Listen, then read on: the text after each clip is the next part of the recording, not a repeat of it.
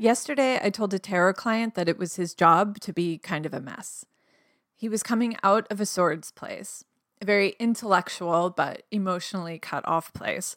And he was trying to move into being more emotional, more romantic, more social. So, how did the cards tell him to do this? With the Page of Cups. And the Page of Cups is really embarrassing to be. It's the girl who gets drunk and sends texts she regrets five minutes later. It's the guy who has no chill, who is just in front of the person he likes, actually saying the things he feels about her and way turning her off in the process. It's crying on the sidewalk. It's being so overwhelmed by your feelings and your love that you can't eat or sleep. But suddenly, pop music is like really, really good. You have to make your heart a problem, I told him. You have to just take it out of your chest and throw it at everyone. Because the pages learn through experience. They might do the wrong things, and they usually do the wrong things, because they're so blinded by their feelings and their needs. But if you fall on your ass enough times, you will start to pick up the information about how not to fall on your ass. And if you're new to this being emotionally engaged stuff, you're not going to do a great job of it at first. You'll fall in love with the wrong people, you'll ignore boundaries, you'll humiliate yourself. But it's a process of learning. And accepting those fuck ups is important to move you toward being a more mature, sophisticated version, rather than running away and deciding never to attempt human company ever again. I've been a tarot card reader for years now, reading for myself since I was a surly, angry teenager, and for clients in the more recent past. And mostly what I like about it is it's a way to have a conversation that moves us past the rational and into the more emotional, intuitive space. It's not about telling the future. It wasn't about telling this guy, yeah, you're definitely going to fall in love and it's going to be amazing. It's about what do I do with these feelings? What can I do to move myself into a place where something else is possible? It's not therapy. It's a really good conversation with someone who deeply cares about you and what you are going through. My guest this week gets this part of tarot the empathy and the meaning of it beyond will I fall in love or will I get this job? I've been a fan of Michelle Tea for a long time, and I'm so pleased that she too is writing about tarot. Her book is Modern Tarot, and it's nice to see fresh and interesting takes on a subject I care deeply about.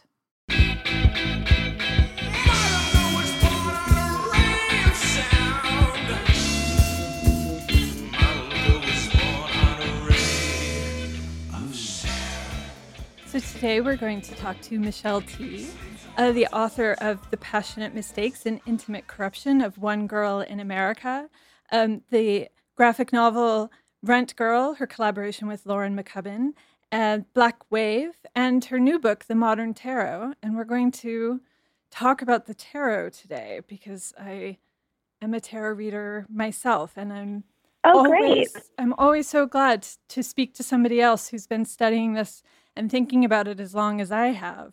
Um, and it seems like your book is coming out uh, in this perfect time because up until about 10 years ago, it felt like all writing about the tarot was so outdated in that sense of Yes.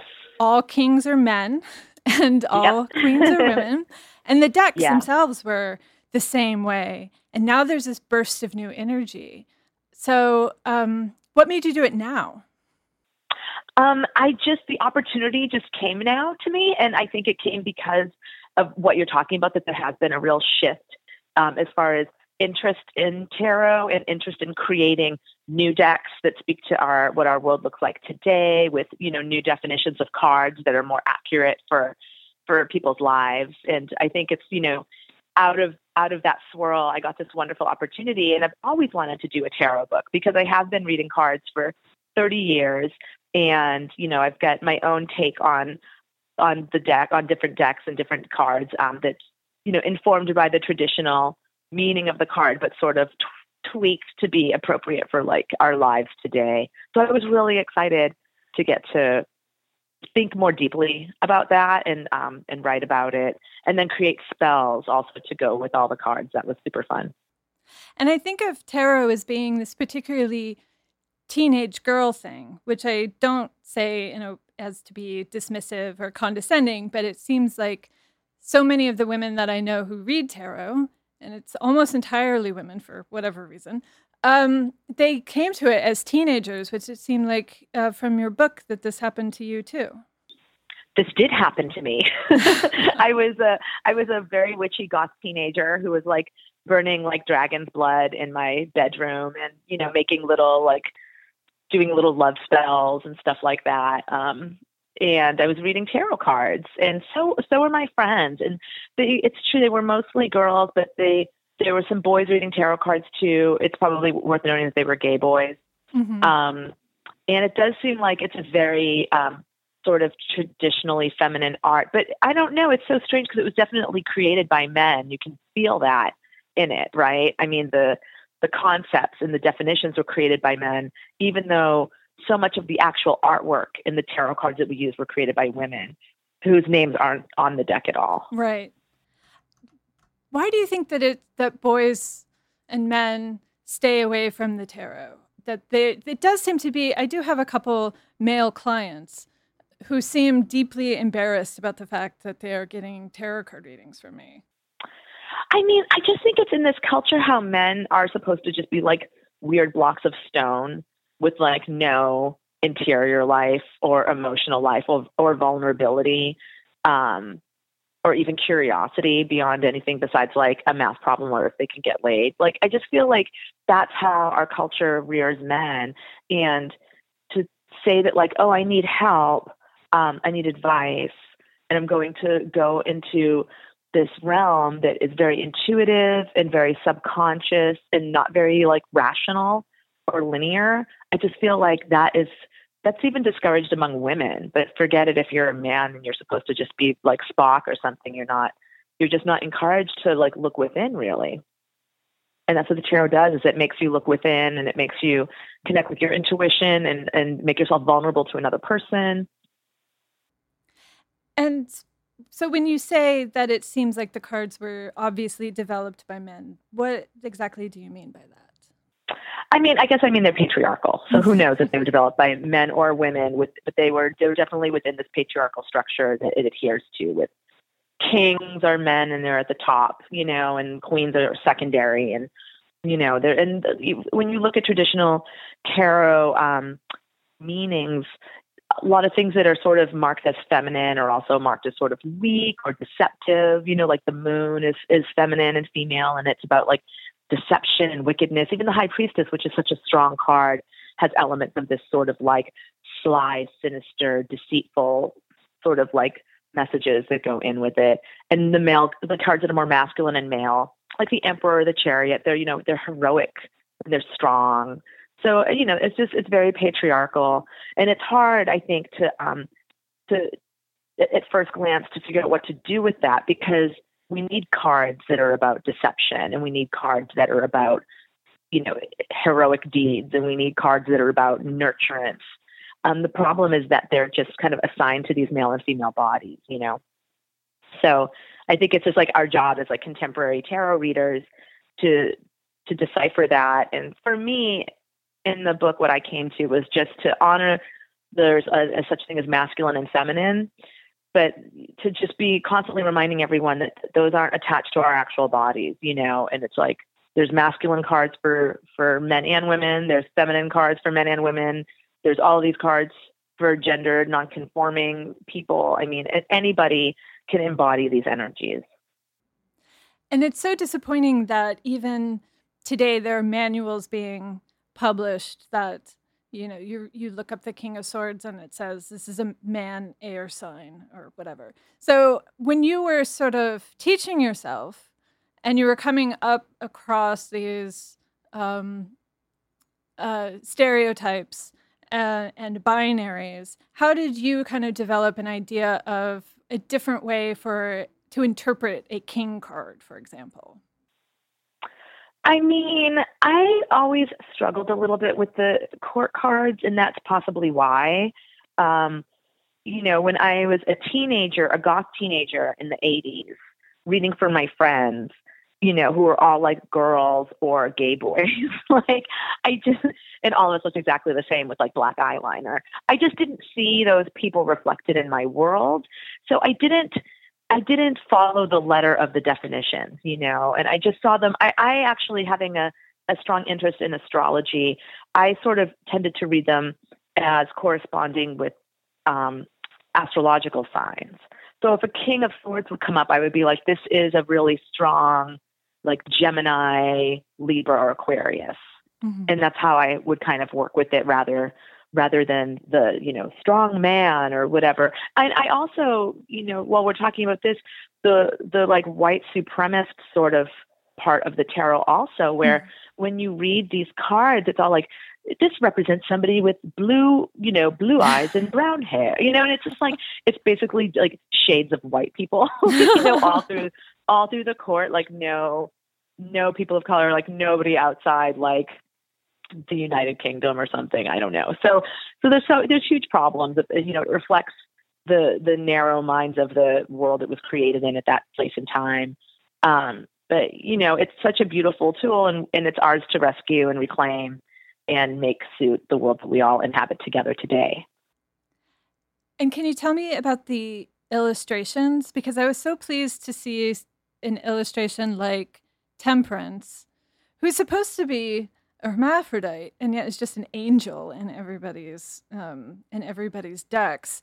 But there uh-huh. was that uh, genderqueer element in your illustration. So, um, can you tell us about how you decided who, who, or you know, your collaborator and how you guys decided how these were, would be interpreted. Sure. I um, I collaborated with Amanda Verwey, who I collaborated with previously. She did all of the illustrations for the um, the opening credits of the Valencia film, and she's an artist. She's done a lot of diary comics, and I just I love her art. I love her take on the world. I knew that she would get, you know, we'd be on the same page as far as what I wanted. Um, I mean, I was working with the Rider Waite deck, which I wanted to do because it was the first deck I ever worked on, and I think the majority of decks out there are interpretations of it. So I, I think it's good to start with. But at the same time, as I'm struggling with all of these limitations that the deck has, I didn't really want to be reproducing those images. So it was really fun to work with Amanda. And I mean, I didn't even give very much direction because she just gets it. She's super smart. Um, I just was like, you know, different body types, different genders, you know, different races and ethnicities, like just mess, you know, mess with the original drawings um, to make it be more reflective of your world. Um, and that's what she did. And they're beautiful. I love her style. I wish so much or hope so much that it will, it will become its own deck. Um, there's no plans for that at the moment, but you know, there's no reason why that couldn't happen at some point.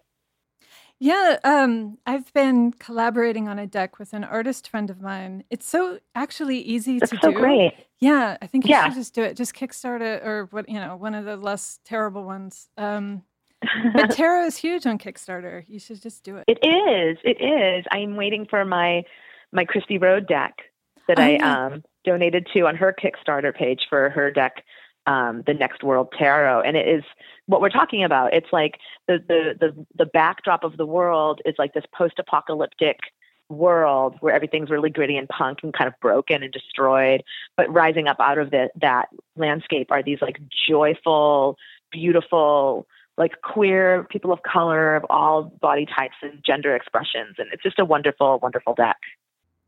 And what I liked about modern tarot is that I always liked your writing and Sister Spit in general.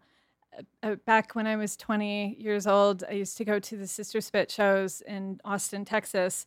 Um, oh my God! Yeah, the they mean so awesome, so much to me. Um, but the book, in some way, reflects that same energy because it feels like the, with the anecdotes and the stories and the sort of real life versions of the cards, it's that same thing of people telling truth about their lives and not mm-hmm. always people who are necessarily invited to tell those stories. Um, and it just felt people who are crashing the storytelling party. Yes, their own stories, and and without being that sort of Instagram ready woo woo ness. Um, right. Yeah. So. Was it easy to write the book? I mean, after 30 years of studying the tarot, it must have been sort of just something you were ready to say anyway. For sure, for sure it was. But you know, the cards are so deep and you can overthink them. You know, I, I often think that, you know, when reading cards, especially reading cards for other people or for strangers, which I have a lot in my life, that like the biggest risk I think is overthinking things. It's like you've got to just like grab with your gut what what you think the core of that card is, and somebody could disagree. You know, somebody could could kind of like you know kind of look at like a different sort of aspect of the card and and really stress that aspect. So I had to just really not overthink it and just go with my gut instinct of what the card means to me and elaborate on it. And initially I was going to have every every entry also have like a personal anecdote, but I found with 78 cards, 78 personal anecdotes, you know, after all also having written so much about my life already, I just found that sometimes I was forcing it a little bit, so I lightened up and and I didn't force it if it, if it wasn't there. But you know, there are a lot of of personal anecdotes in there, which I always love writing. And hopefully it's just, again, like does the trick of making these cards more grounded in our daily life, you know? So it's like the chariot isn't, you know, the chariot of war where you're going off to to battle in ancient Greece. You know, it's like what does a chariot of war look like for somebody today? You know, in the United States, you know, could look like a few different things, but they try to just kind of bring it more down to earth. And when you were learning at the beginning, what Yeah. was your I guess were there books that you used? Did you just sort of start reading? What exactly was the the process? Um, I I learned mostly by reading, you know, um, and I was really uh, fortunate that again when I was a teenager, I was around all these. I, all my friends were also interested in tarot. Um, my best friend at the time, Peter Pizzi, is a great tarot reader. Um, actually, very much more intuitive than me, like borderline psychic, and so he can he can do things that I can't with the tarot. But we would read each other's cards all the time, and we would learn by both you know reading for each other and then also having your cards read. You learn a lot. And we would always we would go to like psychic fairs in Boston and in Salem when we could. We grew up I grew up in Massachusetts, so it was really by practice. I would read for my family. Um, gosh, I remember my first like um, one of my first jobs out of high school. It was like this really boring job where I would just sit at a desk with nothing to do for part of every day, and I would just read tarot cards. I would just put I would just put spreads together and read to no one just to get the hang of the spreads and get the hang of how the cards could interact with each other. So I did read books for sure, and I still do. Um, but I really think there's no there's no stand-in for getting in there with the cards and reading for yourself, reading for your friends and family, or just doing like practice spreads for no one, just to acquaint yourself with the deck. Are you able to get enough sort of emotional distance in order to read for yourself? Um, sometimes I can and sometimes I can't. It depends on what's going on. And I've learned a lot, you know, through my life with the tarot of when is a good idea for me to read for myself and when it's not a good idea for me to read to myself. Um, a lot of people will come to the tarot with the question like, "Am I going to be okay?" You know, and it's a horrible question to ask the tarot. It's like you're bound to just get the Tower card. Yeah. Um, the tarot just can't answer a question like that. It's like, of course you're going to be okay, and also terrible things are going to happen. You know, so I like to. Um, I don't know. I I went through a really difficult breakup many years ago, and I found myself reading tarot every night, basically asking that question because I was so heartbroken. And of course, I was just getting, you know, more heartbroken cards, you know, because it was going to be a little bit of a minute for me to get through that. And I just ended up putting them down. I had to put them down for a while um, because I wanted a specific answer. I think when you want a specific answer from the tarot, you can be in a little bit of trouble, Mhm. um, especially if you're reading your own cards. So, so yeah, I like to I like to read cards for myself when I'm truly torn between different directions. If I if I have like you know three creative ideas and I don't know which one to focus on, I'll do that. Um, if I'm wondering if I should go on to this particular trip or not, I'll read. I'll, I'll pick cards on it. I pick cards a lot to help me through um, moments of uh, creative blocks, like in within within a work. Like I can be writing and be like, "Oh, should I go there or there?" And I'll pick a card on it as I'm writing, and and that's helpful to me.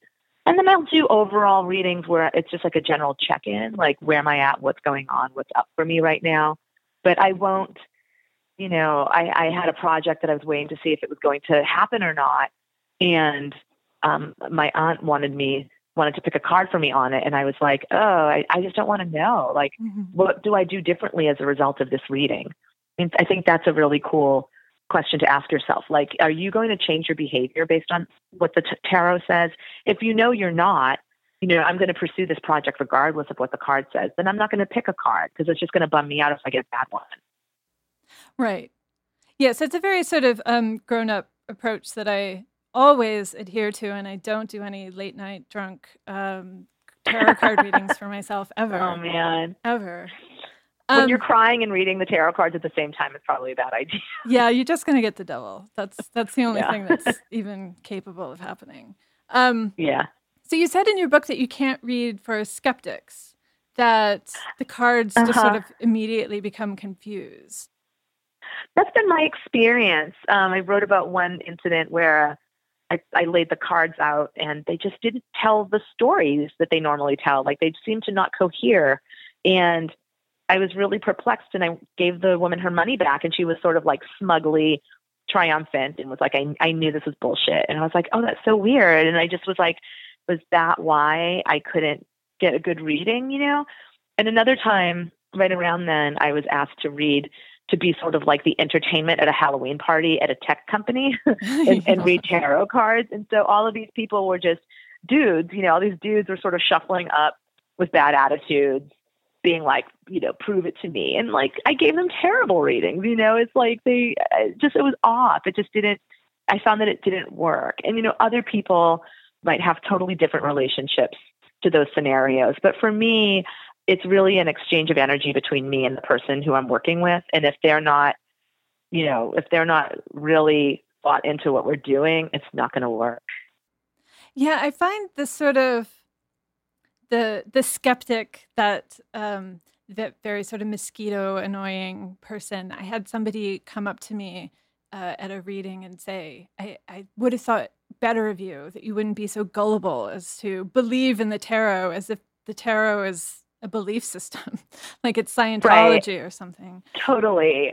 Um, how do you explain it? Do you explain it as just an intuitive state? Do you explain it as a conversation, as something therapeutic, or do you just tell those people to fuck off?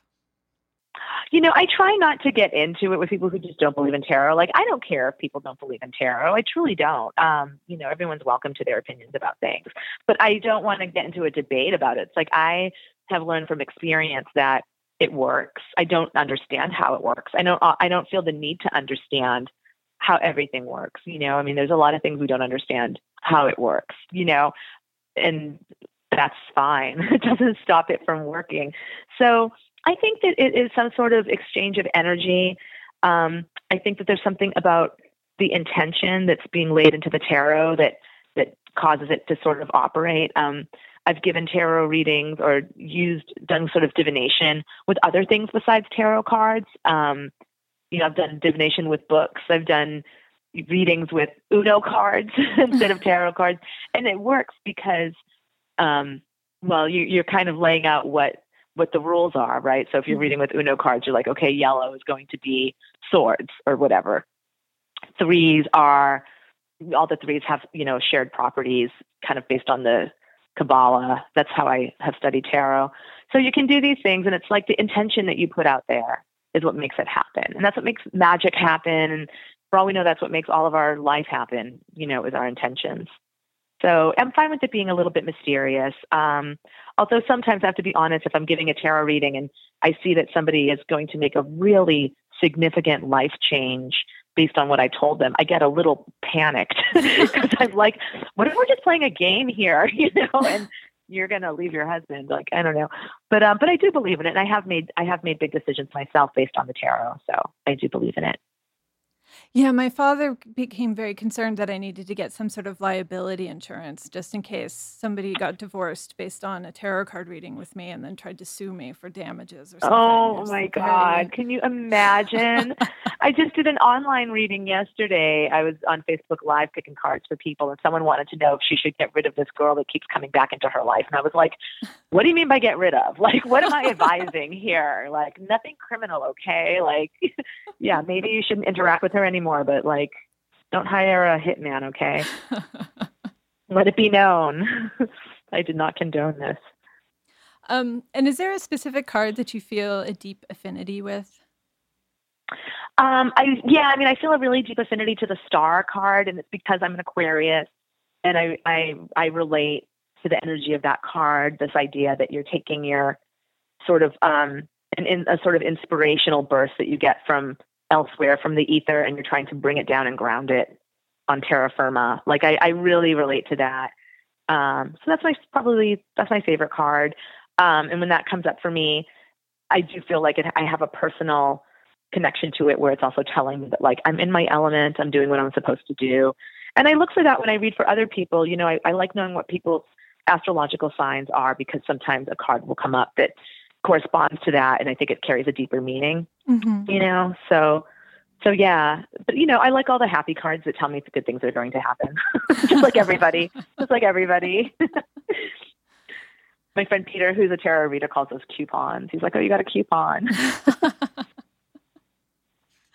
Um, yeah and the other thing that i like so much about the book is it it doesn't have that um that that self empowerment tinge that so much new age reading material has these days. Like, I feel like every time I'm going through a Saturn transit, my horoscope is saying about how Saturn is about finding my awesome, you know, my awesomeness. And I feel like I can't breathe and it hurt and it hurts to stand up. God, Saturn is not about finding your awesome. Saturn is about Saturn's like the opposite. Like Saturn's about like finding like where you hoped you'd be awesome, but guess what? You're never going to be awesome.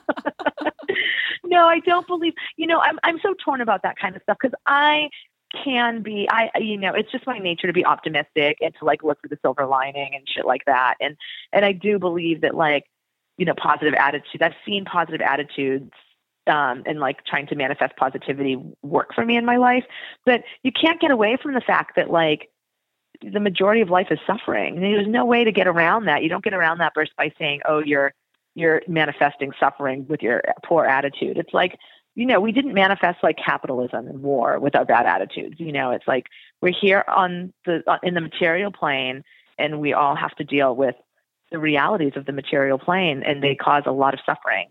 Um, and yeah, I never I never want to gloss that over, even as I do. I think try to give people some sort of way out, you know. And that was why I created the spells because mm-hmm. especially when I was working um, with the cards that are really challenging and, and shitty, I I was like feeling for like this like you know faceless stranger on the other end of this book who's getting this card, and I wanted to help them get through it. So that's why I sort of came up with some spells to try to move the energies around. And how did you develop the spells? Just by sort of practice or um yeah how do you how do you some practice for sure. Also just a ton of research a ton of research into into the cards themselves and like what um what these cards and these energies correspond to you know like a a card might not correspond to a particular crystal but a card might correspond to a particular you know astrological sign that does correspond to a crystal. And so i would work with crystals you know um, colors through candles, through candle magic, and using different color candles, um, herbs. Um, also, just knowing like what like kind of the, the keywords for the cards are, you know, and if something is you know has a keyword of like poverty, it's like what you know where is there an abundance spell to counter that, you mm-hmm. know. So I did just did a ton of research. And it was so fun. I never knew I would like writing spells so much, but I really enjoyed it they were like writing i don't know like performance text or something and i think it's important that the political element be in there too i mean there's the sort of self-empowerment um, tarot but then there's and and witchcraft the sort of i want more money or want to I want somebody to be attracted to me. And then there's let's find Donald Trump or yeah, right? Yeah. So important. Yes. Oh my goodness. Yes. Um it's I mean, I, I feel like my life is ruled by politics. All of our lives are. I mean, when people say that they're not political, I just think like, how do you think the laws that, you know, determine your movements come about? They come about through politics. It's like ridiculous. It's like when people say they're not into fashion. I'm like, okay, but there you are wearing clothes. You know what I mean? It's like you made some choices. And so, yeah, I think that um, there's political aspects to the tarot cards. You know, I mean, you can't you can't look at the justice card. I couldn't look at the justice card without looking at the justice system in mm-hmm. the country that I live in. You know, I couldn't look at um, like a poverty card without thinking about like my own experience with poverty, and a lot of that is very political. Um, so yeah, I mean, it's all it's all in there, and it it should just be a part of the tarot. You know, any kind of modern tarot, I think, has to have a political dimension. Yes, or the emperor, you know, and, and under whom we all live at the moment. right, right. Gosh, although I think I tried to make the emperor just be more about like positive masculine energies, traditionally ma- called masculine, you know, yang energy, mm-hmm. sort of like extrovert fire energy. Um, but yeah, so I, I guess maybe I was a little Pollyanna-ish in there because you certainly could have, you certainly could have just made it about, you know, like the patriarchy for sure. Yeah. Um, well, I'm a water sign, so I find all that all that kind of um, emperor stuff uh, is a form of suffering for me. So uh, yeah, for water. sure. Yeah, for sure. Um, and do you still read for people? I mean, as um, as work? I don't right now. Um, I when did I stop? I mean, I I still, I just haven't really had the time to do it and figuring out, especially the house I live in right now, like where I don't really have private space. Um, I also, you know, live with a Virgo who doesn't, who thinks it's absolutely insane that I would allow a stranger into my house. you know, when, um, before we lived together, I did do, um, I had my own apartment and I did do readings out of my apartment and she would just be so horrified and just baffled at like she's like well who's who's this person coming over? And i'm like i don't know.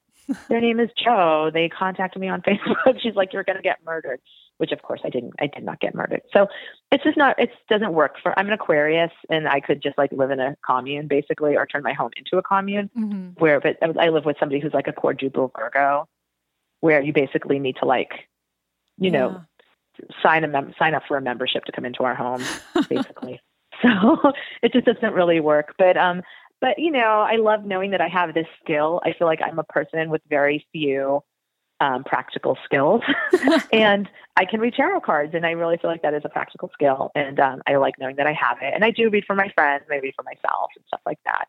And I loved just I was just doing a bunch of um, readings live on Facebook um, each week to promote modern tarot, and um, it was so much fun. I really loved doing it. Um, I'm not doing. I, I I've stopped because it's really hard for me to schedule it into my into my life. But I might I might go back and do it every now and then because I really enjoyed it. Okay, thank you so much. That's um that's that's the thing. Um yeah, it was really nice to um be able to talk to you after reading you yeah. for so long. Oh, that's so cool. Well, thank you so much for interviewing me and for giving some attention to the book. I really appreciate it. Sure. I really enjoyed it.